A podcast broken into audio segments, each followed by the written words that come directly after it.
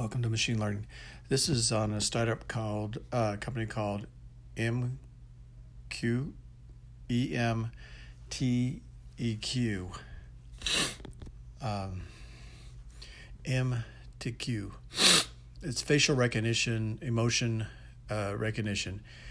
M E M T E Q software and hardware measure muscle tensions in the face and send those signals into a deep learning network that receives the inputs and outputs expressions in an avatar.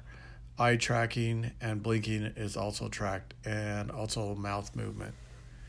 Now, the reason why I'm pretty excited about this technology is not for game development, but for remote analysis of the person's emotional state. And um, if I can use a device like this to capture the electrical signals from the skin, then I might be able to feed that into deep uh, learning networks and be able to determine emotional state while the person's talking.